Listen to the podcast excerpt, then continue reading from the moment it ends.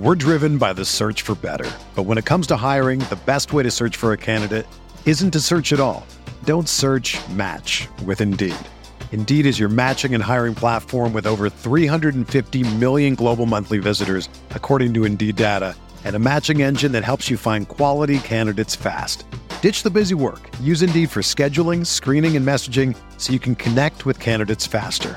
Leveraging over 140 million qualifications and preferences every day, Indeed's matching engine is constantly learning from your preferences, so the more you use Indeed, the better it gets.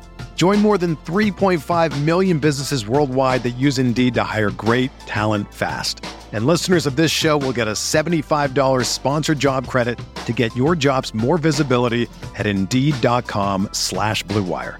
Just go to Indeed.com slash BlueWire right now and support our show by saying that you heard about Indeed on this podcast. That's Indeed.com slash BlueWire. Terms and conditions apply. Need to hire? You need Indeed. The baseball season is go, go, go. It's nonstop, relentless for every night, six straight months, and then hopefully another month in October. You also have work, friends, family, and a million other things going on. That's when you reach for a Coors Light. It's made to chill. There's only one beer out there that's literally made to chill, and that's Coors Light. I mean, the mountains on the bottles and cans even turn blue when your beer is cold. Is there anything better than opening up your refrigerator after a long day, seeing that icy cold Coors Light can or bottle in your fridge? The answer is no. There's nothing better. That's why when it's time to chill, you choose Coors Light. It's mountain cold refreshment made to chill. Coors Light is the one I choose when I need to unwind. So that's why when you want to hit reset, reach for a beer that's made to chill. Get Coors Light in the new look delivered straight to your door with Drizzly or Instacart. Coors Brewing Company, Golden, Colorado. And as always, celebrate. We are breaking down all aspects of Yankee baseball. This is the Bronx Pinstripe Show with your hosts, Andrew Rotondi and Scott Reinen. Let's go.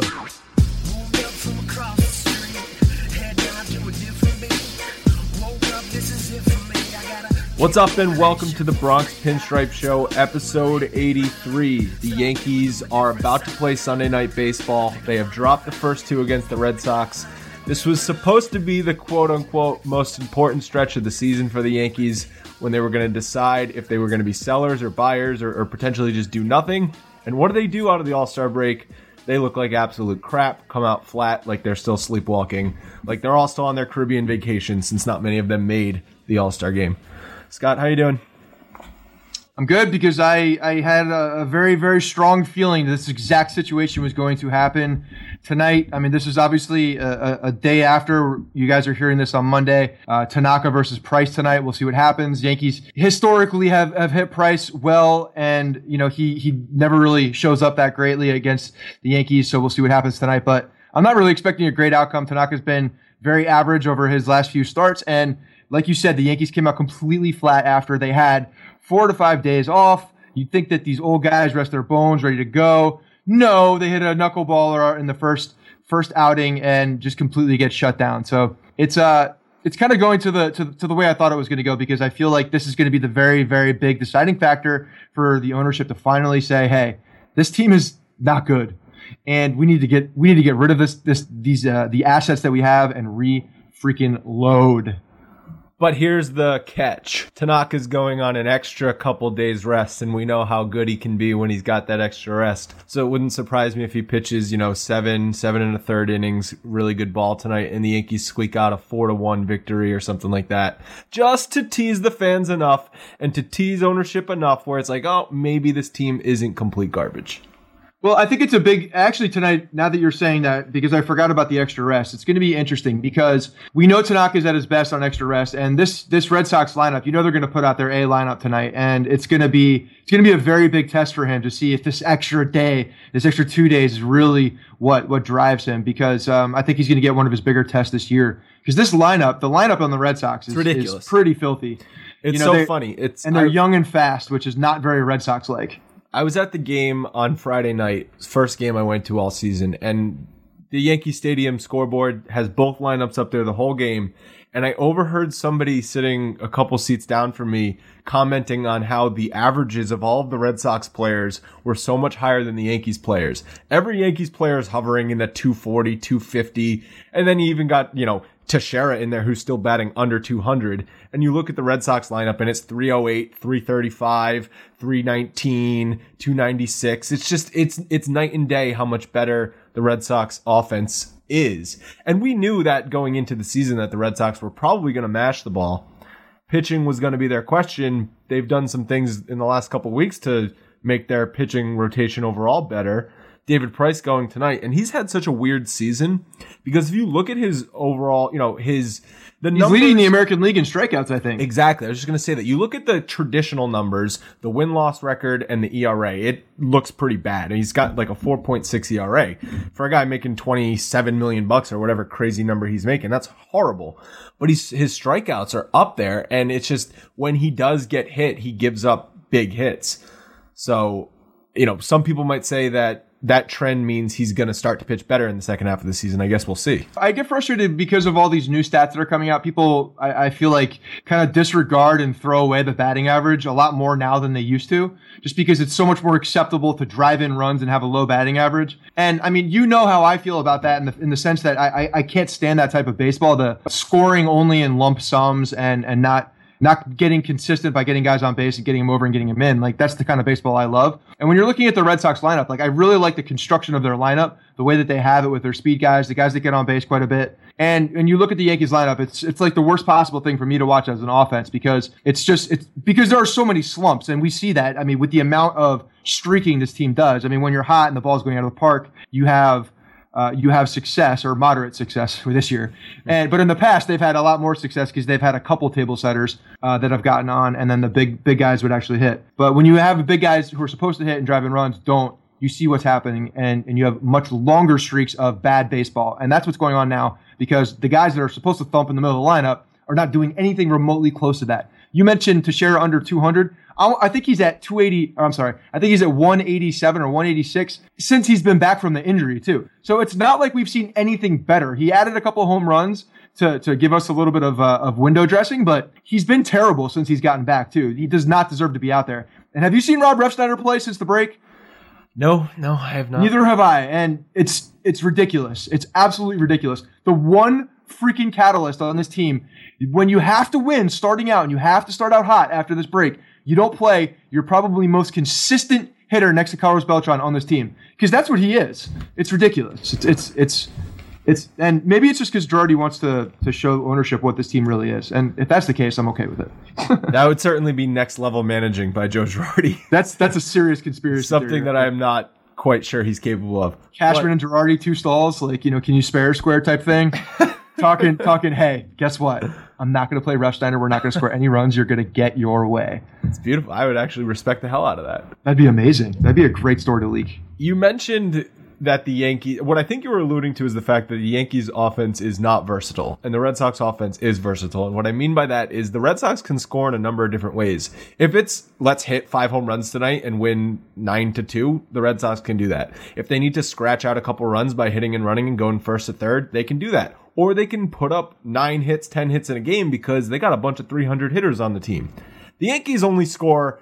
The, when the Yankees win games and score more than five runs, you know exactly how it's going to happen. That Ellsbury and Gardner are going to get on base probably twice in the game, and Carlos Beltran's going to have a big hit. That's literally the only freaking way the Yankees win and score runs. And uh, you're talking about the versatility of the fact, but the problem, the, the thing that you don't see from from their team is, is, very many games where they are shut out. I mean, even in those big home run games, you're still getting on base and getting hits. These guys, when you when you load a bunch of 300 hitters on a team, your your first of all your percentages are a hell of a lot higher to score runs because you got guys on base and you guys you have guys squaring up the ball and doing good things with the baseball, hitting it where they want, hitting spraying it around the field. That's the other thing.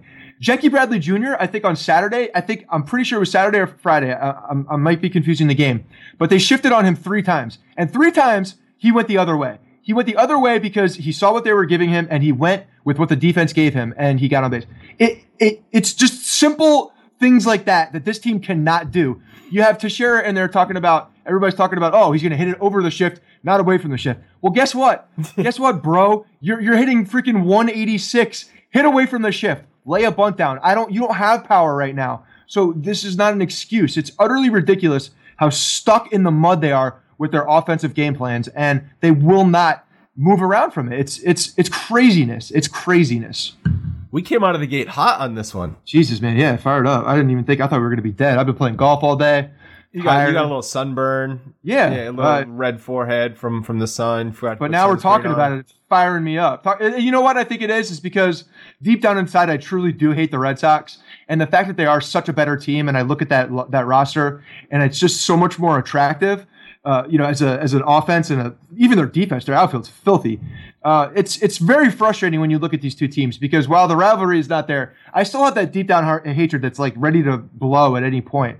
And obviously, just talking about it makes me upset. So, and part of it is the fact that I'm envious of Red Sox fans right now. They just made a big trade for Drew Pomeranz, and and they're in this race. They're in it to win it this year. They have the next two months, two plus months of baseball. It's going to be so exciting for them, even if they don't make the playoffs or, or lose in the wild card game like the Yankees did last year, at least you're looking forward to something every night, good baseball to watch every night. What, as Yankee fans, do we have look, to look forward to right now? Everyone's just sitting on their hands on pins and needles waiting for July th- or August 1st deadline to see what the Yankees do.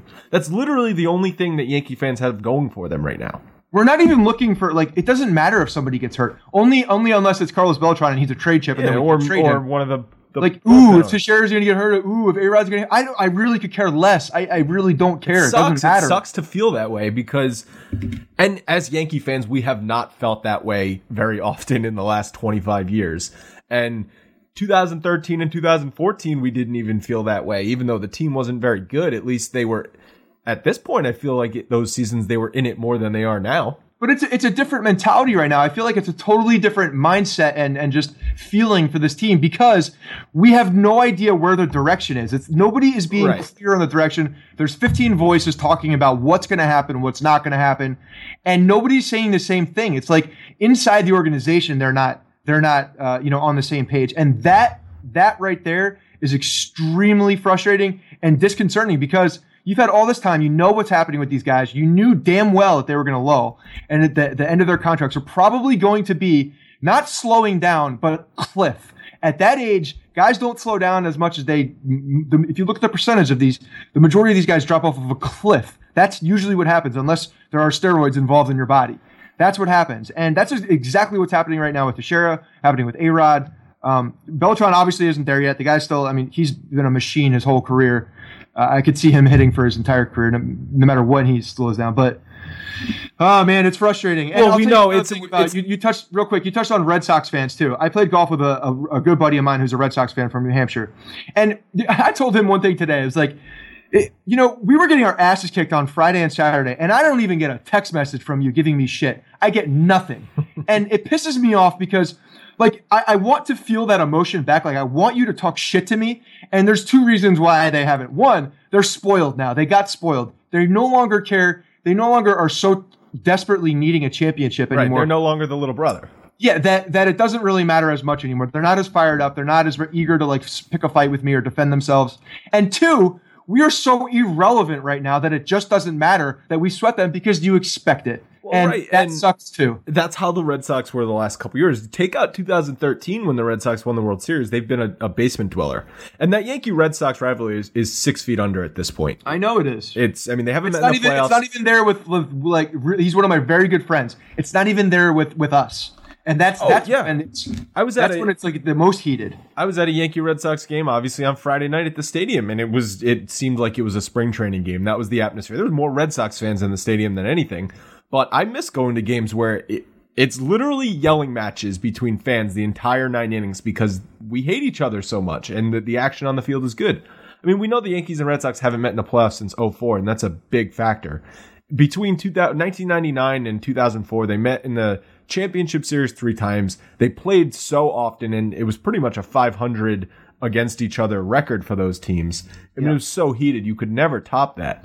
But, you know, they haven't played in the playoffs in 12 years at this point. So that's a distant memory. And as soon as David Ortiz retires on the Red Sox and A Rod, who's pretty much a non factor at this point, there's no one left from those years. It's true. Speaking of uh, the Yankees and Red Sox, we got to dedicate this show. Oh, look at that! Look at that transition by you. This is show 83. This is show number 83. So we're gonna go with our uh, dedication for this is Roger Clemens because as the career number of victories he had in Yankee pinstripes is 83, and Roger Clemens, I think a lot of people, a lot of baseball fans probably hate, but I think Yankee fans still like the Rocket. Yeah, he, uh, he, I mean, he's obviously one of the most, one of the more polarizing figures at this point. I mean, he's like the poster boy for steroids for pitchers, I think, right? Like, I think Bonds is the guy for hitters. Clemens to me is the guy for yes, because for, he put up pitchers, the most right? gaudy numbers in well into his 40s. And he And threw a bat at at- Mike Piazza. you look at you look at his career stats, and he he basically had three different mini careers, um, and they weren't even that many. He had his late '80s, early '90s with the Red Sox, and then he had his uh, mid '90s with the Blue Jays and Yankees, and then he had his 2000s with the Yankees and the Astros, and it was three very distinct periods where he was dominant, and I think won a Cy Young in all of those places. He won a Cy Young. He won one with the Astros. He won one with the Astros. Yes.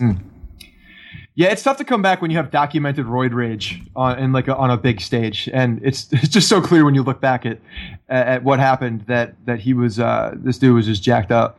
And you know, I, I don't know because there's other things about Roger Clemens too. I think Yankee fans like him just because he was he was uh, obviously he performed well. Um, but then there's also the the Andy Pettitte connection. I feel like people are a little bit iffy on just because Pettitte had the HGH, uh, and I think a lot of people really you know put that on Clemens' influence. Yeah, isn't You know, a lot of people do.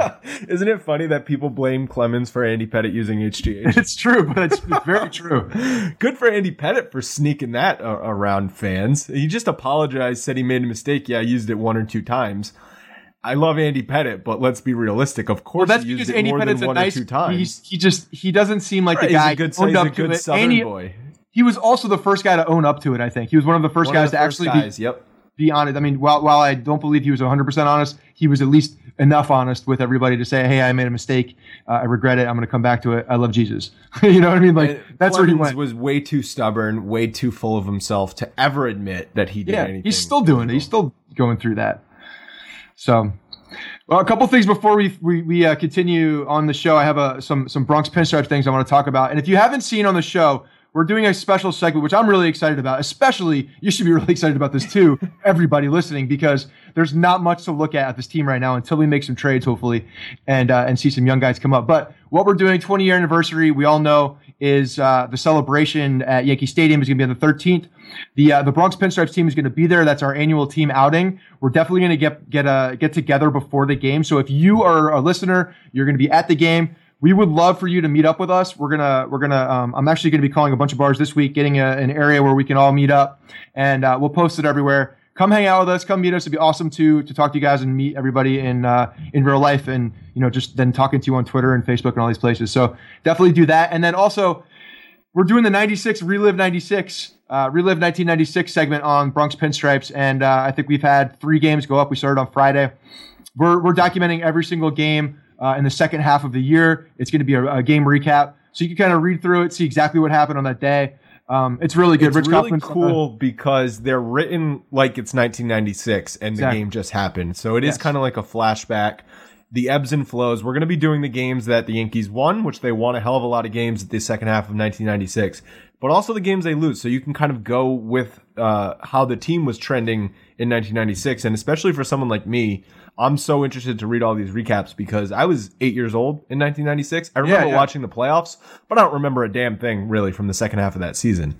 Well, it's funny. It's funny because I was talking with uh, we have a, a guy that does it, that interns with us, Justin, who does a lot of uh, he works with us on the podcast too, and I was talking with him last week, and I was like, you know, I, I'm curious as to how you how you think about this, and because you obviously he's younger, uh, he's a lot younger, and he was he was like I think three years old when in '96, and I was like, is this is this is this something interesting to you? You know, I'm 36 years old. I was 16 at the time, so I was kind of in my like sports sports fandom prime, you know, as like a kid.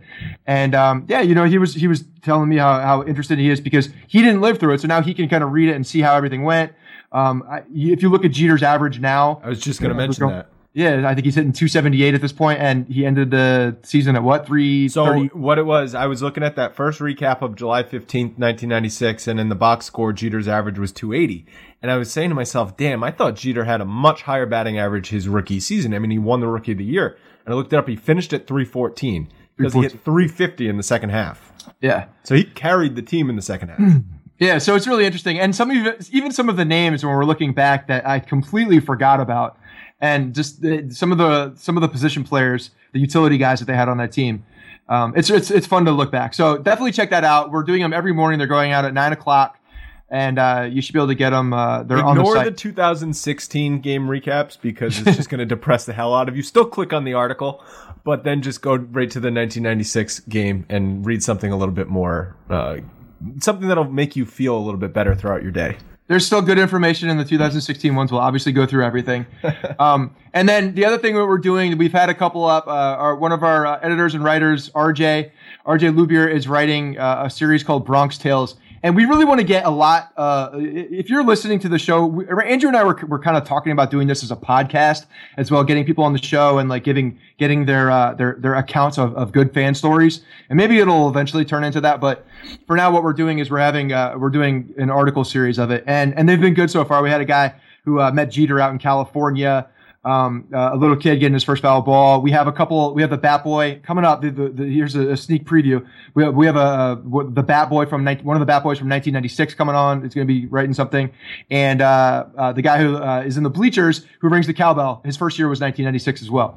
So we're going to get a lot of these like fan stories. I think it's a lot of fun. Obviously, we're a fan community, and uh, that's that's really who we relate to the most. And we want to highlight a lot of your guys' stories. So if you have a good story, shoot us an email info at bronx pinstripes uh, or ping me or andrew on twitter and uh, and definitely get it to us and i'll hook you up with rj so we can get those going so Maybe there's a lady out there who had a late night encounter with Derek Jeter. Oh. wants to share about that. are we talking about a potential gift basket scenario Yeah, or maybe she wasn't even lucky enough to get a gift basket, but she at least got maybe a kiss on the cheek, Like a Stonewall? She was looking for the called, gift basket? He called her a black car because you know Jeter doesn't call taxis, and there was no Uber back then. right So yeah you never know there's a lot of things there's a lot of things that could be uh, coming out so definitely get them in we'd love to i know we're getting some from the yankees there's a women's yankees fantasy camp too which i was was not 100% i didn't know about that that reminds me of when Kramer went to fantasy baseball. yeah that's camp, right i forgot he- And he, Who uh, did he punch? He Mickey punched, Mantle. uh, Mickey Mantle, yeah. nice. because Joe Pepitone was crowding the plate, and he had to he had That's to buzz him. You had to buzz him. Oh, hilarious. All right. We kind of talked, we got right into it at the beginning of the episode, but the Yankees came out of the All Star break flat. And it's no longer, it, we know what this team is at this point because it's not a, it, we know what the trend is. Uh, if you look back until August 1st of 2015, this team is a total of four games under 500. That's a full season, pretty much, worth of slightly under 500 baseball. So it's no longer a surprise that the Yankees are just not a very good team. It's it's largely the same roster. If anything, you could argue the Yankees roster on paper to start 2016 was better than the roster they finished with in 2015. Wouldn't you say so? Yeah, the only thing you're gonna, you're not going to see in in the on the on paper is the the another year uh, older Mark for Teixeira breaking older down Alex Teixeira. Rodriguez not having a good season, of course. But Yeah. but we went into the season with extremely high hopes, and we thought that this team could not only compete for the division, but if they made it to the playoffs, they were going to be an extremely dangerous team because of the bullpen. Right. But we've seen them even they struggle to even get to the sixth inning in a tied game or or one run lead. So it's really just. 95% of this team is incapable of winning baseball games. I don't even know where to add to that. Yes, it's it's it's you know it's it's frustrating to watch it, and we did think that there was a lot that on paper looking at. I mean, with the addition of Castro, obviously second base was a giant hole last year, and bringing in Castro, uh, you know, was was thought to bring some stability, and it has. I don't think he's been as good as we expected, and he, he's Got off to off. really hot start. Yeah, yeah, and we'll see what happens in the second half. Last year, he was a totally different player in the second half than he was in the first half. He led the, I think, baseball in in the batting average, hitting like 360 in the second half. So we'll see if he can make another adjustment. Uh, and, and again, he is, you know, the first time in the American League too. So you have to, you have to also expect, you know, a, a, a surge and then a lull because Right, he needs to in the figure out- beginning, yeah, you know, the pictures that he figures it out. Pitchers figure him out. Now it's it's back on him to make uh, another adjustment and see where Before you is. move on from Castro, I want to ask you a question. Yeah. Do you worry about his mental makeup that maybe if he's on a 500 team, he's not fully checked into every game? I mean, the Cubs were on a tear last season in the second half. They were making a playoff push. Castro was was dialed in. He was hitting 330. Do you Right. think maybe on a on a team with how the Yankees are playing now, or how we saw the Cubs playing over the last three seasons before last year, where he's kind of not always 100% there every night? I mean, he's a three-time All-Star in the National League too on the, on te- on bad teams. Eduardo well. Nunez made the All Star team this year. Everyone needs to have an All Star, Scott. I get that. So I, I mean, I can't really say that that I, I think that's the case because I haven't seen anything that, that I, really gives worry, it to me. I worry about that a little bit. I, I mean, I just haven't seen anything. I haven't seen that in his everyday play that that makes me think that. So I don't know if I've he's you know him go up if he's just going through the motions at this point. I don't know. I, I don't. Sometimes- he goes up to up to the plate, swings at the first couple pitches. They're not even close to the plate. It kind of looks like he's not 100% invested in the at bat. Right. I also think that's him just being too much of a free swinger at that time, and he just gets completely lost after two strikes sometimes. Right. so I think that so the Yankees were 44 and 44 at the All Star break, and if they realistically wanted to have a chance to make the wild card, they were going to need 88 wins on the season because that would put them right in the mix for what the last few seasons the, the wild card team had had made and also what the current wild card teams were projected to win which means they would have had to go 44 and 30 in the second half 14 games over 500 for a team that I just mentioned has been three game, four games under 500 since the second half of last season, that just seems entirely unrealistic. Yeah, it's just not going to happen. And, And the reason is, is because this first ten game stretch is going to bury us, and then we're going to sell everybody. and they're playing also a bunch. They played. They had their June schedule was so easy, and they just could not take advantage of it. They played. Uh, uh, they played a seven or eight game stretch where all they played was the Rockies and the Twins, and they went 500 in that. So you're telling me when they play the Red Sox and the Blue Jays and the Giants, they're going to go eight and two? It's just not going to freaking happen. Yeah, I said this before, and and it really would not surprise me if if they were to sell.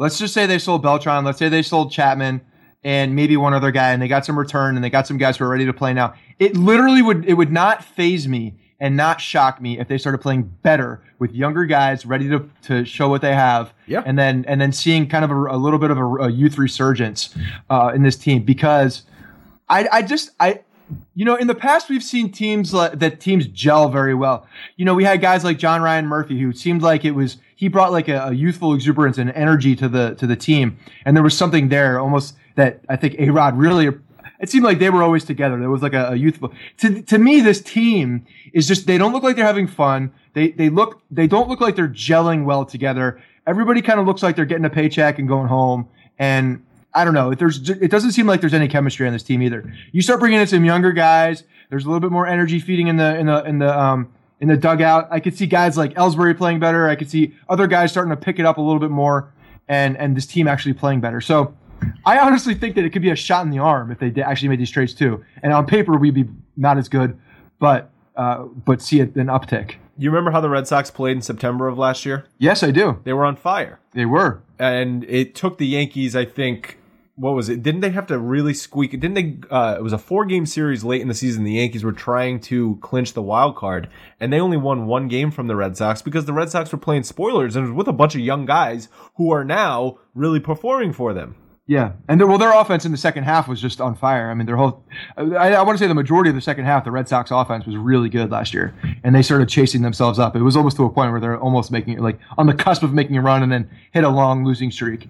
But yeah, you see it not only for that, like you see guys gelling at the same time, but the fact that they're getting the major league experience. I mean, you, you're seeing the you're seeing what has happened now and and the positives that that have hit Boston because these guys have experience. I mean, you saw you Jackie Bradley Jr. Uh, has been sent down already. You know he what I had mean? the Like worst he start was to awful. any season. uh, He had the worst start to any major league career in history. He went something like 400 plus at bats with an OPS of under 300. You remember how Chase Headley was in the first two months of the season? That's what Jackie Bradley Jr. was for the first like season of his career. And now and all of a sudden he's did? an They- all. They brought him up and they and he took his lumps and he came back and that's when you see what kind of a player he is because a lot of guys struggle in the beginning and then they have to kind of dig down and, re- and find out who they are again, make sure the moment's not too big for them, find out what got them there in the first place, and then go back out. And that's what he did. And you can see, obviously, he's a totally different player at this point. Guy had the freaking longest uh, hit streak in how many years? And he is, you know, he's a he's an all star. He's a phenomenal player, and he's going to be there for many years to come. And you know, we have these guys that are sitting in the minors, just killing AAA, crushing AAA, with an opportunity to come up and, and take some lumps. So yes, that my, the overall point. I'm, I'm freaking just jabbering on now, but yes, I want to see. Uh, the trades happen, I would not be surprised if we were to actually improve once that happened. It's I, I would agree with that. It's an interesting point you make. And the youth, the Yankees need more youth. Nothing drove that point home more than watching the All Star game this year. If you guys listening have not read my blog from last Friday, the title was The All Star Game Depressed Me. And the reason was because it was pretty much the youngest All Star game in history. 26 guys on each roster were 26 years or younger. There were guys like Bryce Harper, who was in his fourth All Star game. The guy's only 23. Mike Trout's in his fifth All Star game. He just turned 24. Um, all the home runs were hit by guys who were 26 years or younger, and the AL had the youngest starting infield in history at 25.2 years old. So pretty much the field was filled with young superstars. And then you look over who are the Yankee All Stars, and it's all guys who are older. I know Betances is only 28, but Miller and Beltran are both in their 30s, and those were free agent guys. So to me, I don't know about you, but watching the All Star game, I loved watching it. I love watching guys, all those young guys, Bryce Harper, Trout, Giancarlo Stanton. But all it really made me think was, damn, I wish the Yankees had some of these guys. It's when you look around and see the youth and how how how just you know overwhelming it is and how many young guys are there and how and you and I have talked about this so many times in the way that baseball is today. You go post uh, steroid era, you you take the PEDs out of the system, and what you do, you throw it back to baseball being a young man's sport because it is a tiring sport that you play every single day for the like it seems like three quarters of the year they're these guys are, are going through a grind. Well, when it's you a, factor it's a, it's a toll training, on your body. Yeah, when you it's factor a long in spring time. training, it pretty much is three quarters of the year. And if you And a make lot the of the World guys- Series, it's nine months out of the year you're playing baseball. Pretty much, if you make the World Series. and a lot of the young guys play ball, play ball outside that as well. Some of them play in, uh, in Caribbean leagues or they play in fall leagues. The, the very young guys who are coming up. But anyway, the point being is that the, the, the old man of baseball is becoming obsolete. He's slowly becoming obsolete. Are we going to see guys who are who are going to be the exception to the rule? Yes, we are going to see those guys Like because that's David always Ortiz. the David Ortiz. well, I'll say like Carlos Beltran. that that's more the guy I'm thinking. He's a guy that that has always hit for average. He's always been a gap hitter. He hits the ball out of the ballpark too, but he's always been uh, just a he's line drive hitter. Those are the kind of guys that as they get old, you'll see probably sticking around a little bit. Your sluggers are not going to be sticking around like they like they have been. It's just not going to happen because it doesn't happen. And when you see the amount of, of, of young guys in this team on the in the All Star game, it's exciting because that to me that that means baseball's in a better place. It's a it's a more fun game to watch when it's young guys playing ball because that's what it's meant to be. And you know, slowly we're getting to that point. I understand that it's a it's a terrible right now. Our team is older, a hell of a lot older than a lot of people, but you know, we're, we're slowly getting to that point, and obviously, I think Cashman understands this. I think Cashman's understood this for a few years now, and I think you know, there's just been roadblocks for him. So And a lot of fans will say, well, the Yankees have guys coming up Aaron Judge, Gary Sanchez, Greg Bird, Luis Severino. Yes, you're right. Those guys are better prospects than the Yankees have had in a number of years. But they are at the point, they're at 23, 24 years old. There was guys in the All-Star game who were 21 years old. So those guys are already superstars at the major league level. The Yankees prospects are not quite there. They're not quite that good. They're, they could be very good, but they're not sure things. So let's just take all the opportunity we can get and actually make it a, a sure thing or close to more close to a sure thing. Trade Beltran, trade Chapman, trade Miller, get more young guys so you have a better chance at hitting the lottery, which is basically what it's like when you have a Mike Trout or a Bryce Harper. Totally, that's it. That's that's what needs to happen. Totally, I, bro. I, I got I got nothing else. That needs to happen. Let's let's make this let's make this work. Um, so you know the All Star game, I thought it was a pretty good one. I, I do believe though it was the lowest rated All Star game in a few years. Yeah, I mean, didn't it? I mean, I don't know how that is. That just the television ratings? there's a because few you- reasons. I think because- it's because you know the '90s and stuff. Like you just said, gone are the days when 35 year olds are batting cleanup in the All Star game. But the thing is, when those guys, when Barry Bonds is hitting cleanup in the All Star game, he was hitting cleanup in the All Star game for 10 straight years. So that name recognition is there and people are tuning in to see him. Whereas now, you know, all these young guys that a lot of casual baseball fans have never heard of. They're just not going to tune in. Maybe if, you know, Bryce Harper's a superstar, Trout's a superstar, but do those guys really have the star appeal that all of those PED guys did? I'm not sure. I mean, I love them, you love them, but does the guy who watches maybe 20 of his team's games a year love them? Probably not. And the other thing, I don't know how this is how they throw this in there, how the Nielsen ratings, if that's if that's still a thing, how how they you know throw in you know looking at the game if it's streamed online, if if people you see a lot of younger younger people today that aren't maybe watching it on television, but they're following the game on Twitter or they're following it in, on some other event, uh, some kind of a social social you know yes uh, a social, social media event.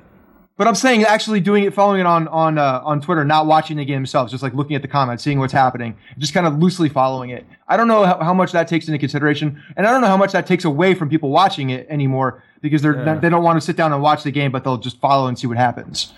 I'm not quite sure if if that really you can factor that in, but because how many people were actually watching the Snapchat of the behind the scenes from MLB doing it, or anybody who was covering it doing Snapchat, and you're seeing all these behind the scenes things, and you see half these guys probably Snapchatting on their phones, sitting there, um, you know, in the wherever around there, some of the reporters and stuff like that. I don't know how how many people are doing that, or or you know, people are at the game Snapchatting, things like that. Like that's got to be a factor in it because they're still watching. You're still getting behind the scenes. You're not watching every play. You're not doing it like that. You're watching the highlights, maybe you know, an inning after it happens. I, I just got to believe that's got to really take down a lot of the of the viewership. But I don't know how much how much of a tick down is the interest. It could just it. be also a little fluke because I think the MLB playoffs last year and especially the World Series were one of the highest rated in recent history.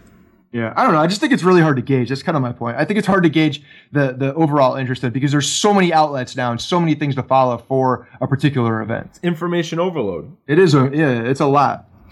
I mean, and this is the worst time of year to be a sports fan, especially if your team is just looking to sell because there's not really much going on. The mm-hmm. NBA and NHL playoffs are over. We're just basically waiting for for training camp of football so we can all start thinking about our fantasy football drafts and all we've got is baseball on. And a lot of people are kind of just mentally checked out in the middle of July of, of the sports world. At least they listen to the Bronx Pinstripe Show. We're not checked and, out. We're and, ready to go. And that's when they will just tune in for a Doc and Darryl 30 for 30. Did you watch that? No, I didn't. I didn't get a chance yet. I have it on my DVR. Yeah, it was it was interesting. There's a lot of I, I watched it. It was uh, it was really well done. It it was really to me it was kind of depressing watching Doc Doc Gooden just looks does not look good. He looks like he's in bad shape. I don't well, know yeah. when exactly that was filmed, but it did had to have been um, in the last six months. Did you listen to the Darryl Strawberry Boomer and Carton interview? Yes, I did. Sometime last week. You can kind of tell, reading between the lines of how Strawberry was talking about Gooden, that he is still struggling with with drug addiction. Well, Strawberry own, he uh, he runs a couple of different rehab clinics yes, down Strawberry as well, so he sees gotta, it. You got to give Strawberry all the credit in the world. He's oh, got no his doubt. life together. He had cancer. He was addicted to cocaine. He was addicted to crack. I mean, the dude has been through it all. Yeah. And he's bounced back and he, he moved to Missouri and he turned his life around. And awesome. Awesome for him. And his one of his best oldest friends, who I know he's not close with anymore, is still going through all the shit. Yeah. So it's gotta be really tough. I'm I'm really looking forward to watching it. I heard it was really good, but just the juxtaposition between Doc and Darryl is pretty amazing when, you know, 30 years later, and it's pretty crazy to think Strawberry, what the guy's been through. He was on the 86 Mets, the 96 Yankees, and right. now he's still here 2016, you know, turned his, com- his life completely around, fully, fully healthy now. It's pretty amazing life the guy's had. The the crazy thing is when you when you start hearing the accounts of what these guys were doing on a daily basis. I mean, so this it's kind of leading me into a, a, talking point that I want to get into. Maybe we could get into another time. It's maybe it isn't the time, but this could be an off season discussion. But the fact that in the in the mid 80s, that what did they they started in like 83, 84, yeah. right? Yeah. So at that time, like that was the height of the Greenies era, and I think the Greenies yep. era era of baseball really gets overshadowed. It's completely under the radar, but there's like a, there's a very big story about the Greenies era that really hasn't been told to the law to the mainstream. And I don't think people really understand the effect of the Greenies on the baseball players, how it affected the game, and how it affected them as people. Because Darryl Strawberry was going through his account as when he would get up in the morning, or it really started uh, if you if you think about a baseball player, they're they're nocturnal, right? They play baseball at night, so they got to get up for the game. These guys were young and hip and going out, popular, so they play their game. They'd go out, they'd drink all night long, at, or if they were on the road and they weren't going out, they would drink to come down from the greenies. Strawberry said he was taking sometimes at the at, at the peak up to eight greenies per day of of these things. He was wired twenty four hours are, a day. They're just going. He he referenced the the phrase of if you're not playing on greenies, and it was a, a known phrase in baseball that you were playing naked hmm. because they all did it. And when he was talking about what the effect is, he was he was talking about the baseball just looking like a balloon, looking like a, a beach ball coming at you because you're you're so locked in and you're like so hyper focused because that's what it's for. It's a you know it's a neurological uh, uh, drug that that just heightens it's your. It's like injecting caffeine straight into your blood vein. Yeah, twenty four hours a day. But it, it's a it's even a, a, different. It's just it's more of a heightener. Um, and the fact that these guys were he, the motion was greenies, greenies, greenies, drink to come down so you can potentially sleep get up, greenies to get back up again because you're hungover or you drank too much. And it was just a cycle. These guys got addicted to the amphetamines. They got addicted to the alcohol. While they were drinking alcohol to get back up during the alcohol, they were probably doing cocaine. They were doing yeah, all these drugs. I was gonna say you forgot about a, the eight ball of cocaine. That no, I know, but that that kind of that kind of happened as they were drinking, and like it, it didn't happen immediately for a lot of these guys. So it's just it's a, it was a vicious cycle at the time, and the Greenies started all of that to get kind of get them going, and that's what Strawberry really said he was addicted to. He was so addicted to the amphetamines that he he couldn't live without them. And I don't know. To me, it's just fascinating listening to that and hearing how they how they got through the the 80s and the 90s and how much alcohol and drugs they were doing while they were playing baseball. It's crazy. It really is. And you know, I think maybe we can get into this more in the off season because it's probably in a more appropriate time when things aren't as uh, as hot. But it's definitely a good conversation. I would like to do some more research on it and and and talk a little bit more. Um, you know, intelligently about it. But yeah, it's it's it's something that's fascinating. I'm definitely interested in it as well, and it's it's you kind of feel bad, but at the same time you don't feel bad because they did piss their careers away. It's not like they you know uh, got an illness. I know addiction is an illness, but yeah, you got to be it, careful with that because it is still, I think, on the more is on the onus of the person to oh to, no doubt to be it, a stronger person. So I only have so much th- sympathy for them but they were going to be a dynasty with the Mets, and they won the one World Series, and then everything just went to shit. So, and then they come back and win it with the Yankees, just a slap in the face to Mets fans, which is kind of funny. It is kind of funny when you look at when you look at early Doc Gooden tape, and you're I, I haven't really watched too much of it. Maybe I had a, a long time ago and just kind of forgot his motion and how how much whip he had in that arm. It's unbelievable. Like you watch this, and they talk about how he literally would use his arm as a whip, and it was just he, the, the the motion he had was unbelievable. How much velocity and torque he could he could uh, generate in that arm. It was yeah. crazy. The guy he was really electric. Pinpoint control with like a 97 mile an hour fastball, and then a Dellin Betances curveball yeah. at 78 miles an hour that he could drop at any point. Except he would go nine innings doing. It, it was a rubber arm. He had a rubber arm. It was yep. insane. Yeah, it's it's a fascinating thing. Definitely watch it. And if you haven't seen it out there, definitely check it out. It's really well done. Um, so pretty much what we're waiting for is the Yankees, you know, the trade deadline to see what the Yankees do. Just want to give a little PSA to everybody. don't don't be fooled by the trolls on the internet who are making fake Ken Rosenthal and Joel Sherman accounts, or the trolls who just tweet out that the Yankees have traded Andrew Miller and Ivan Nova for Joey Gallo. Yeah, and, put and they put bio, Fox Sports One. Somehow you put in your bio that you're a Fox Sports One. I, I still don't know how this person had twenty thousand followers. That's what really threw me for a loop. Yeah, I don't know. You could look back through those followers to see how many of them are legit. But the the fact the fact that she said that, I, I actually she just, is, there's never, no way that is a she. You never know. you just never know because sometimes like there's a, a friend of a friend who knows somebody or whatever, and and those type of people can do it. Usually they don't announce it like that. But doing my due diligence and just making sure because I wanted the the scoop if it was real. I, you know, we we DM'd a little bit back and forth so I could kind of feel this person out and it was very clear that it was all very vague and bullshit. Yeah. Um, and uh, yeah, and obviously they even DM back though. Yeah, they did. They followed a DM. They want because they wanted us to blow it up and, and give them credit for it. That's why. Yeah. They, and uh, we don't do that unless we have you know a legitimate source, um, or if a if a major respected baseball writer says something about it who has a legitimate source. All right. But so, yes. but, but humor me. Yeah. Joey Gallo for for Andrew Miller and Ivan Nova. If that trade was actually real, how would you feel about that? I, I wouldn't be mad, but at the same time, I think I think that Miller can get more than Gallo. I believe. I, I don't know. I, I, I don't think Gallo. I think Gallo has come up not as. I think Gallo's prospects aren't as high as they were a year ago, and Well, the fact that Profar is probably is- the preferred guy out of Yeah. Texas. and the fact that Miller's controlled leads me to believe that there would. It, it just wouldn't be that deal. There'd be there'd be more to it. You can forget about Ivan Nova. That's a nothing. Yeah, that was a throw in. That's it's basically it would be Gallo. But that's but that's I like telling me that Joey Gallo is more than Miller, and you got to throw somebody else in, which Well, doesn't make right. sense. I, I just don't fully um, discard it as an unfair trade. No, I don't think it's an unfair. Tr- it, if I was a, in a fantasy football league or a fantasy baseball league and that came across, I would not veto it. And but but replace Chapman for Andrew Miller, and I don't think that gets done. I think the Rangers would trade uh, Aroldis or trade Joey Gallo in exchange for Aroldis Chapman. No, because I think at that point you need to add some more minor leaguers to it to make Right. it. Because so it's, it's not far off from what the trade for actual Joey Gallo would be. It's some combination of maybe Chapman plus uh, another Yankees, you know, minor leaguer, not you know, not a big name, or Andrew Miller and for Joey Gallo plus a little something from the Rangers. Some lower minor it's, league guys. It's some, but that is not that unrealistic. And No, I agree. yeah, I mean, I wouldn't have been thrilled, but I would have probably been, you know what? If if if Cashman has evaluated the fact that he likes Joey Gallo and that's the made, the movie he wanted to make, fine. My only thing was that I didn't believe it because I knew the Yankees were are not going to make any moves until after they get absolutely trounced in these next eleven games.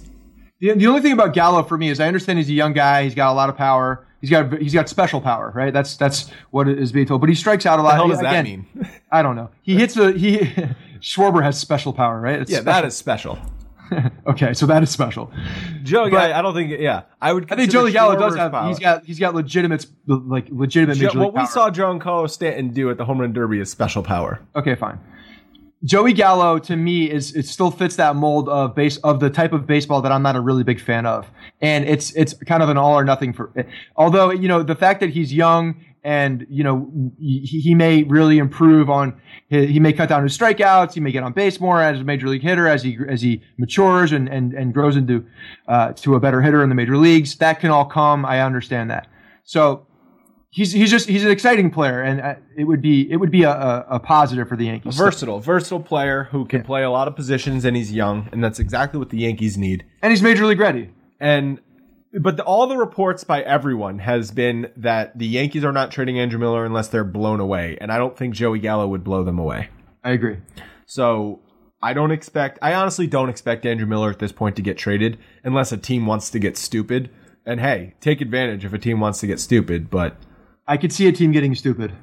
I mean, I, really could. as we as we get closer to you know July Yeah, 30th, yeah. July 31st, and maybe you know teams tend to get stupid when other teams in their division or in the wild card race are making moves. They tend to get stupid because they don't want to fall behind.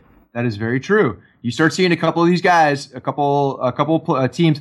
This is this is my my scenario that I'm looking at. I'm looking at the Nationals making a move, making themselves a lot better. The Mets making a move, making themselves a lot better, and the Cubs going like, "Oh shit, we got to go right now."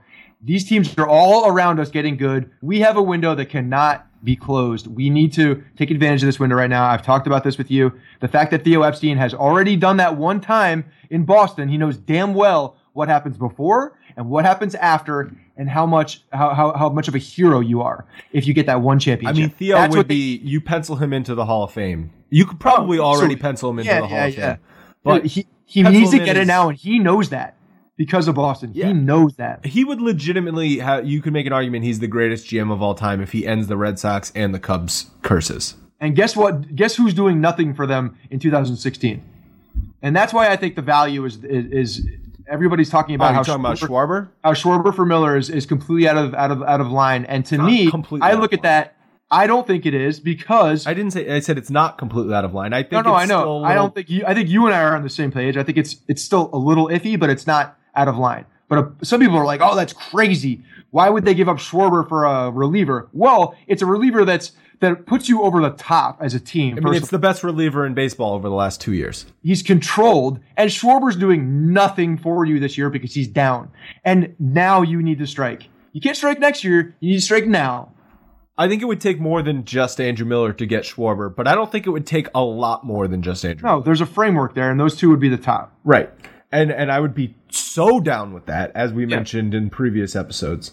And I, I mean, I, regardless of, of whether or not Andrew Miller gets traded, I would be absolutely livid if the if come August first, the night of August first, if Chapman and Beltran are still in Yankee pinstripes, I'm going to be extremely pissed off. I don't Me know. too. I will be. It'll be It'll Those guys are going to do nothing for you next year. If you really love Aroldis Chapman, which I don't think anyone really loves Aroldis Chapman, he's great. He's good, and he can throw the ball really fast.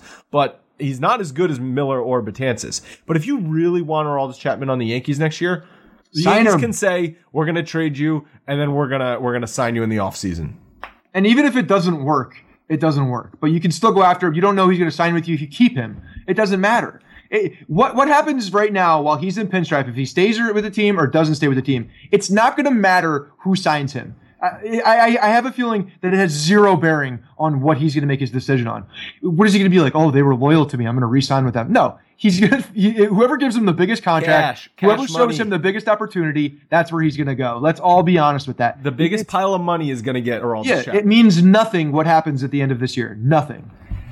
And I've heard the argument that the Yankees can have an uh, just uh, they can justify to themselves for keeping Beltran and Chapman because then they can say we'll let them walk and get the compensation draft picks. I've heard that too, which is something to talk about at least. look, but look at the history of, of Brian Cashman drafting in that area, which would be right after the first round.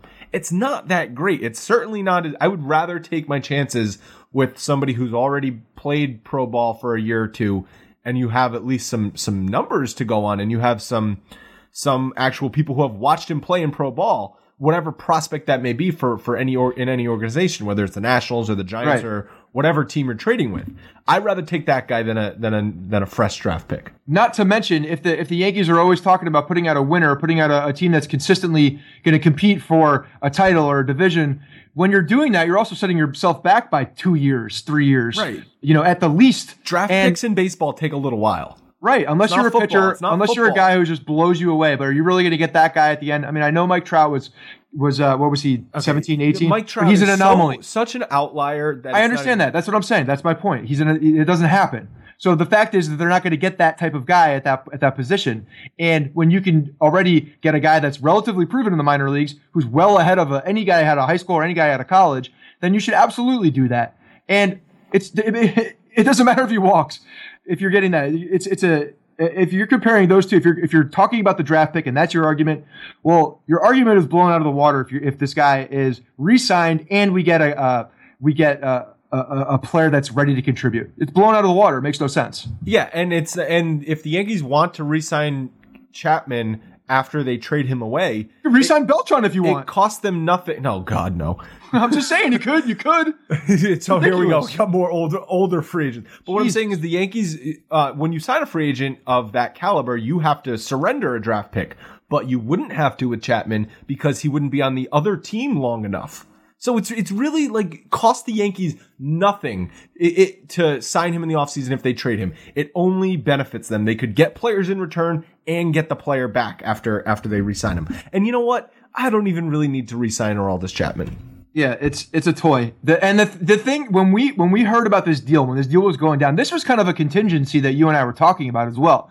It was an alternate benefit because if the Yankees were in a situation, I remember us talking about this. If they're in a situation where they're at the deadline and they're ready to to to, to sell, or they they're not in competition or deem themselves not in competition, we mentioned this is another positive signing by by Brian Cashman, saying that he is going to set himself up because guess what they're going to do? They're going to clamor over this guy at the de- trade deadline. He is exactly what what teams need at a deadline. Is a guy that puts you over the top in the bullpen. He's perfect. You can absolutely get high value for him right now. It's it's it's great. If Cashman does it, flips him into something great, genius move on Cashman. I, I and you look at the signing, even more of a genius move. You mean the trade? Yeah, the trade for for Trent. You mean the trade for Chapman? For Chapman, yes. Yeah, yeah absolutely. You gave up nothing for him. Um, more more stuff flying around is that the Pirates are maybe interested in Nathan Eovaldi. They're not the first team to show interest. Uh, the Cubs showed interest a couple months ago when Eovaldi was on that hot streak. Eovaldi has been relegated to the bullpen. Granted, he's looked pretty good in two outings out of the bullpen, I don't think that's really enough to go on. And whatever team trades for Avaldi, I think would probably think he would be a starter, not a reliever. Um, but He's a reliever. He's a reliever. Did you see the new nickname that I made up? no. Oh yeah, it's a new, I have a new bullpen nickname now with Eovaldi out there. It's E equals BMC squared. That's, that's so good. that's so nerdy. what were you just like sipping sipping some scotch and then it just came to you? Uh, Yeah, it was actually yeah yeah I was no I was in, in brutal honesty I was Yeah. drinking white wine and, and it came to me. At least you weren't drinking rosé.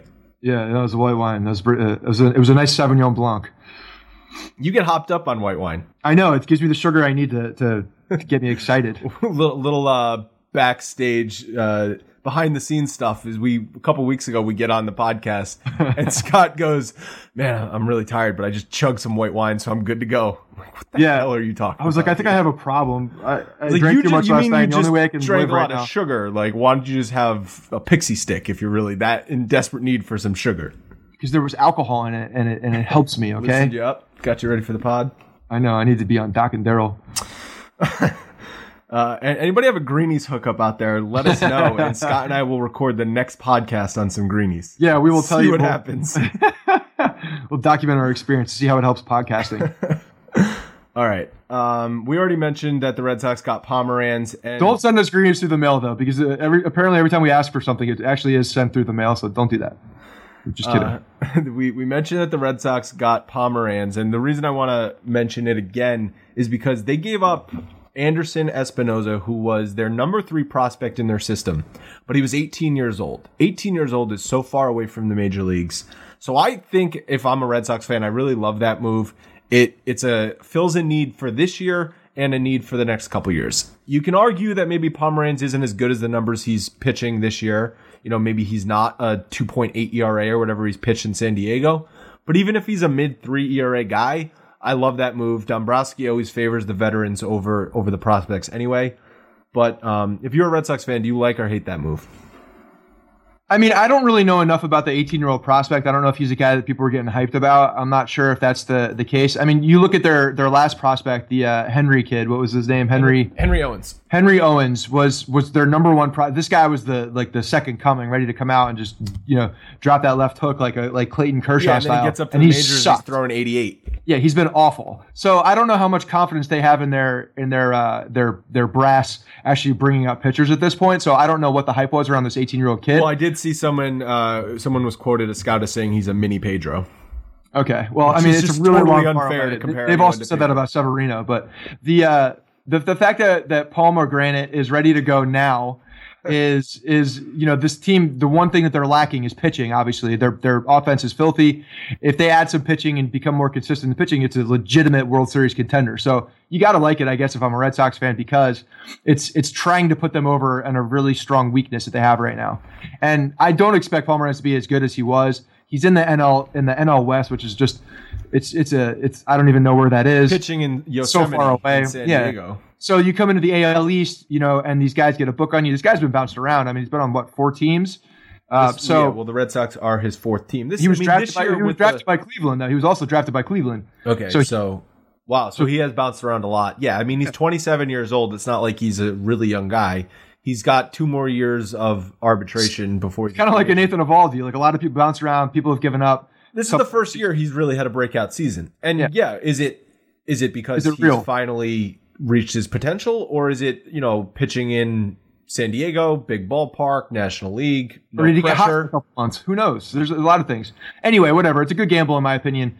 Uh, I agree. right now because they're at a win right now uh, mode with pitching at least. And if they're if if you're looking at the Red Sox organ or pitching staff objectively, they've got David Price, who you think you can count on, and other than that, you got a lot of question marks. Yeah. Steven Wright has been fantastic, and he was an All Star, but he's a knuckleballer. And what's the one thing we know about knuckleballers? Five hundred. Exactly. Eventually, the numbers you you watch it, you pitch enough as a knuckleballer, you're gonna end up somewhere around 500. So Unless you play the Yankees. I would I would guess Steven Wright is going to come back down to reality a little bit in the second half. So adding another pitcher is only a good thing. But yeah, he didn't really it didn't really m- matter when he went up Friday night against the Yankees. I knew that was going to piss me off. I tweeted out before the game that Steven Wright versus Michael Pineda in the first game back from the All-Star break has the potential to really piss me off. That's exactly what it did.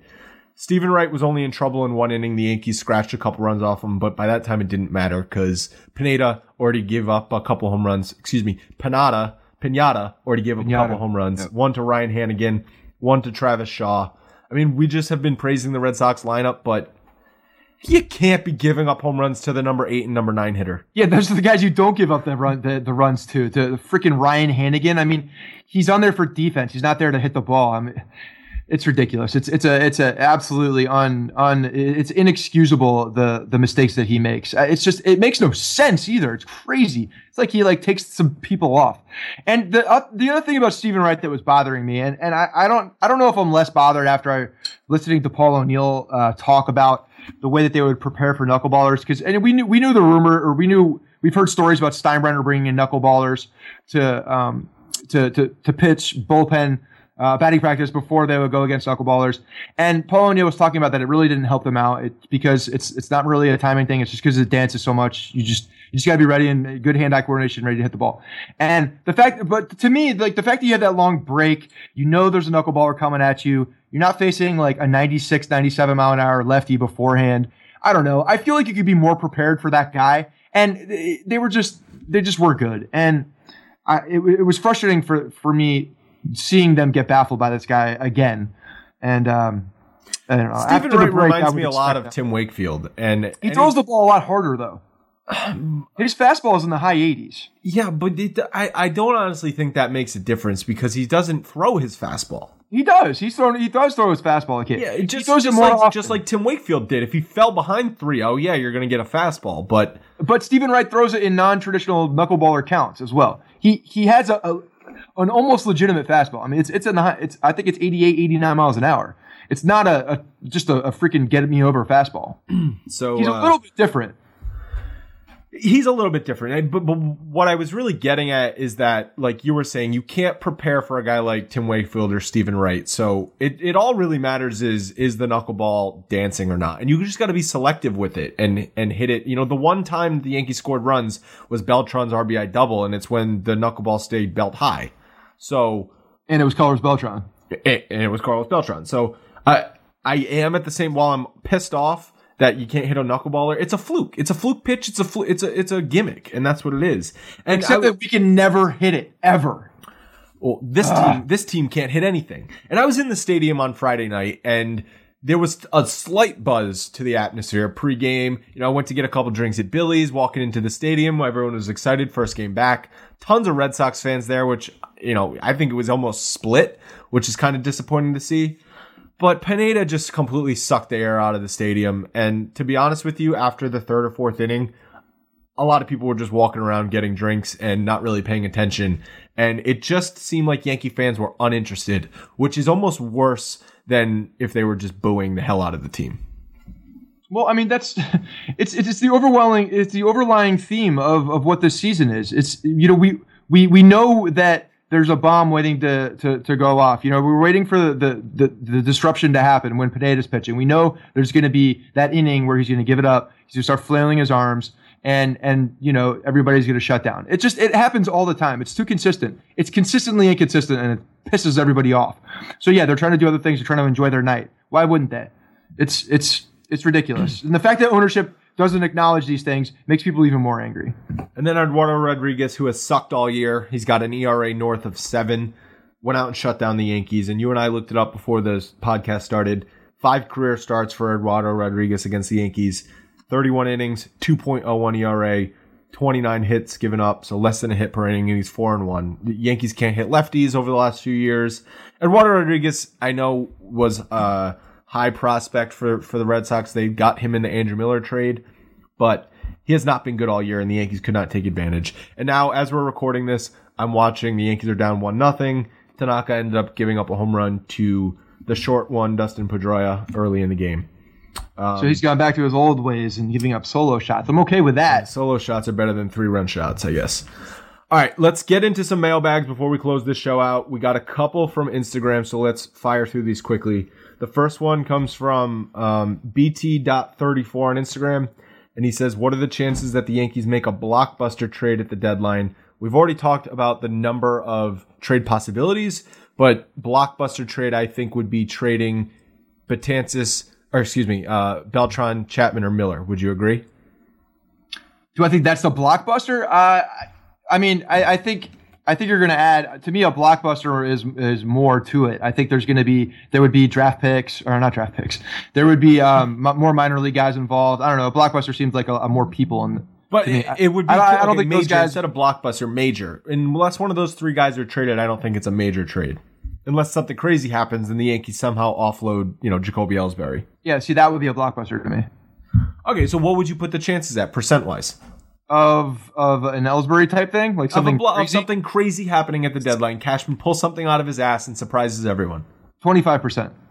That's higher than I thought. I would put it at like seven point nine four percent. That just doesn't make any sense. I just I, I have a lot of respect for Cashman. I feel like I, I I feel like he's a sneaky, crafty guy, and I could see him doing something like that. It's because it's the Cashman factor to me. Um, this one comes from sports underscore edits underscore 27 WC. Do you think the Yankees will finish above 500 if they trade Miller and or Chapman? And this is something we talked about earlier in the show. I could absolutely see some some uh, some scenario playing out where we get younger guys who are major league ready, filtering them in, popping up some of our younger guys from AAA, and this team playing better. So yes, I could see it happening. I don't think the Yankees are going to finish 500 whether they trade those guys or not. So that's just my feeling on on the team so far. All right, next question comes from Robin Lett, and he says, "Hey guys, I'm having a hard time getting on board with the idea that we should be sellers, particularly with regard to the bullpen big three. The arguments for a trade in that department have been centered around the Yankees giving themselves a chance to contend in 2017 and 18. It seems to me that the seems to me that given the makeup for our roster and the lack of starting pitching in the free agent market this season, this offseason, we need to be hanging on to those guys. The reason everybody wants them is because they are world class, with the likes of Judge, Sanchez, and Bird adding to the offense next year. And along with big money coming off the books in the next 18 months, we should be building a team around BMC. Those guys, along with Didi and Castro, could be the core five to six guys for this team in the next few years. Love to hear your thoughts and great show as always. And the reason that I th- I really wanted to read this is because it, it's different from what we think, and it's a different opinion than than what a lot of people think. Well, it's just something that's really not been thrown out there, so it's a it's a little bit intriguing to at least talk about and think about. And I, honestly, I think a lot of it was. Uh, if you look at the makeup of this team and the fact that they did this, I mean, in essence, these guys were kind of trying to do that this year. They were trying to build around BMC this year, and and they they were alluding to the fact that hey, we're going to shorten the game and we're really going to lock it down in the end. And that was that was one of their big points, their big selling points, and why this team was going to succeed this year. And we saw what happens when you try to build a team from the when you go backwards, when you go from the ninth inning back. It, it just doesn't work because while it's nice to have those guys back there, if the people in front of you, the starters, the offense, the defense, everybody in front of you that happens for the first six innings, if they don't do their job, then the, the, the, the thing that you're building yourself, your team around doesn't exist. It has no bearing on a game. It has no benefit on the game. It does nothing for that, for that team. So I, I don't think you can actually build yourself around that because to me, you need to have a lot more balance and you need you need to to really focus on the the front end of the game rather than just the back end. Also, building around BMC would be a play for only 2017 and 18, and I would rather see them make a play for 2017 for the next 10 years. You know what I'm saying? Yeah. Is that well, Betances, Miller, and Chapman are only going to be good for the next handful of years. So I don't want to build around them. I want to build around a core young group of players that'll be contributing to their success over the next 10 years. Well, and the fact of the matter is, is the, the big part of that, uh, Chapman, you can still resign if you trade him that we talked about. So the fact that you would be keeping him to build around that, well, if you want to do that, fine, but trade him now, get him back, and and reap more benefits, and uh, and then you'd be okay with that. And it's so, just not very likely that the Yankees are going to win the pennant next year a lot of things can happen in a year. I know a lot of things time, can happen, but I just it's it seems very far fetched at this point. So unless something crazy happens, I would rather move on from the bullpen big three. Keep two of them if you really really want to, but make sure you trade one and get something good for them. I would really want them to trade two, and and Brian Cashman has found guys in the bullpen to fill. I think I mentioned this on a couple weeks ago think about all the good players since Mariano Rivera left, all the great bullpen arms. I have confidence Brian Cashman can find a couple more bullpen arms when the team is ready to win a World Series. Last one is from Alex. He says, "How do we suggest that we Yankee fan, or how do you suggest that we Yankee fans can best unite to express directly to the Yankees ownership that the clear majority of the fans, especially good-paying frequent ticket holders, want a rebuild ASAP?" He says, should we get a petition going? I know there's a lot of social media outlets, set up a website or a Facebook page. He says you both uh, clearly are quite creative and knowledgeable about the Yankees organization, so I trust you have some good ideas in this. You know, it's an interesting it's an interesting way to to think, but the, the fact that that our if we were to you know rise up rise up together and band together and show show them what we think that would make a difference. But in all honesty i just i just don't think that's anywhere realistic. I don't think that a petition would be even seen. I don't think that if it were seen that it would be used as any credibility. I don't think that they would they would just look at it and say hey these guys are fans they don't know baseball like we know baseball and it would relatively it would just get dismissed. I just don't think it's a big consideration, in all honesty, in what they do. So I got a little tipsy on Friday night, and I went down to the the suite level, started banging on some doors. No one answered, so I started to get escorted out of the stadium, and I realized that I was not going to get to speak to Brian Cashman or Hal Steinbrenner. Unfortunately, I was not able to get the job done on Friday, but maybe if on August first and no one has been traded on the Yankees, we just decide to unite as Yankee fans and not go to the game. Yeah, because that's going to happen. I mean, yeah, you, you, I mean something drastic like that. But the problem is, it's I just don't think it's uh it's it's at a point where I don't think it's a, a realistic. It's very difficult to do something like that with a sports team I because know, I'm only kidding. No, I know. I'm, I'm talking. I'm, I'm talking to Alex at this point. I think, but it's just very difficult to do that with a sports team because there are so many people doing their job at an upper level that are are the only the only thing that they worry about from us is, like you said, going to the games, watching the watching the games on television. But and you unless know that were to stop, which which would be an insane movement, it's not going to matter. It's never going to stop, but if this team continues to play mediocre and no one gets traded, the ratings are going to suffer and the attendance is going to suffer. So even though it's not going to be zero, if there's 5%, 10% less ratings and 2 to 3,000 less fans on a nightly basis, that hits the bottom line. That's a mess sending a message even if you didn't mean to. That is sending a message to ownership. Well, and the other thing is, if you listen to any of the sports radio stations in New York, and you listen to a lot of these shows, I mean, Francesa's one of them as well, who's been harping on this for weeks. You, know, you know what the fan voice is. You know what everybody wants. You listen to these callers, and they take you take any questions about the Yankees. I'd say ninety five percent of them are talking about selling the team. The the guys, the the ownership at least know they catch wind of this. I mean, I'm sure there's interns, you know, making notes for what's happening on some of these shows so they can get back and they know about what's going on, at least so they can, you know, knock down doors or whatever. But at the same time, I, I, I think the general overlying theme and the message that that Yankee fans are okay with the rebuild and they want to rebuild. I do actually believe that that's a clear statement out there. I, I don't think it's something that's not known. I, so I I think that Levine doesn't know about it. Well, I, I don't know if he voices about it, but I'm sure he knows about it. I, I just I don't think he that voices- guy's ever heard of Twitter. it, the, the problem is, is there's too many people talking about baseball in the in the in upper management that that shouldn't be talking about baseball, and and you're sending mixed signals, and it's confusing for us, and it just shouldn't happen. There should be there should be a unified voice for baseball activities in the in the Yankees organization, and it should be Brian Cashman. Listen, and the- if, if somebody else is going to talk about it, Joe Girardi. That those are the two guys that we should be talking about it. the Yankees are never going to be the Minnesota Twins, though they're going to win, you know, 70 games this year. They're never going to be the Braves who traded everybody on their roster and they're fielding a 4A team at this point. And that's not what we want. I, no, let me finish. And, and they're not even going to be the Cubs, where the Cubs absolutely sucked, stunk for 10 years. That's never going to happen either.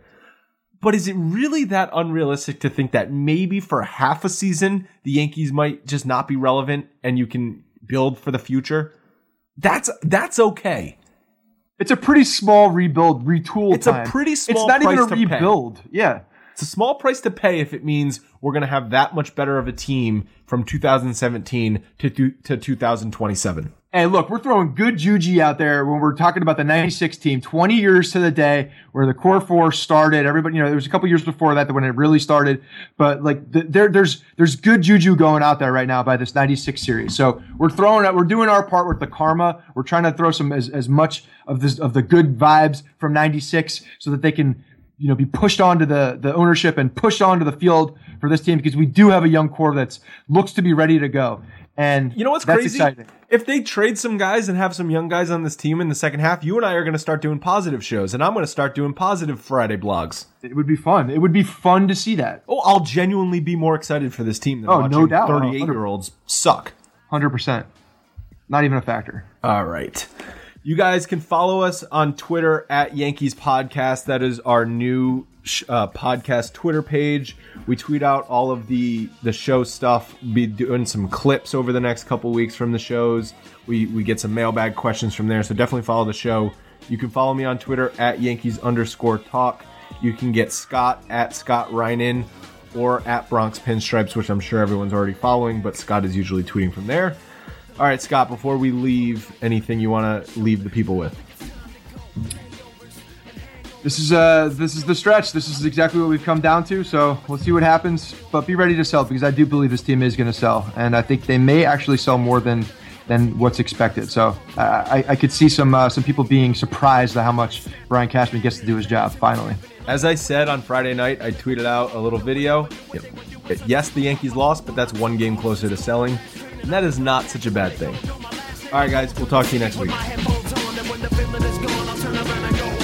Hey guys, thanks for listening to the Bronx Pinstripe Show. Make sure you find us on iTunes and subscribe so you can get all new episodes directly onto your phone. If you do like the show, we'd love for you to take a minute and give us a five star rating and review on iTunes. It really helps us out and allows us to create more shows. We're on Twitter at Bronx Pinstripes and the same on Facebook. You can always find us there talking Yankee baseball. Thanks again, guys, for your support. Really appreciate it, and go Yankees.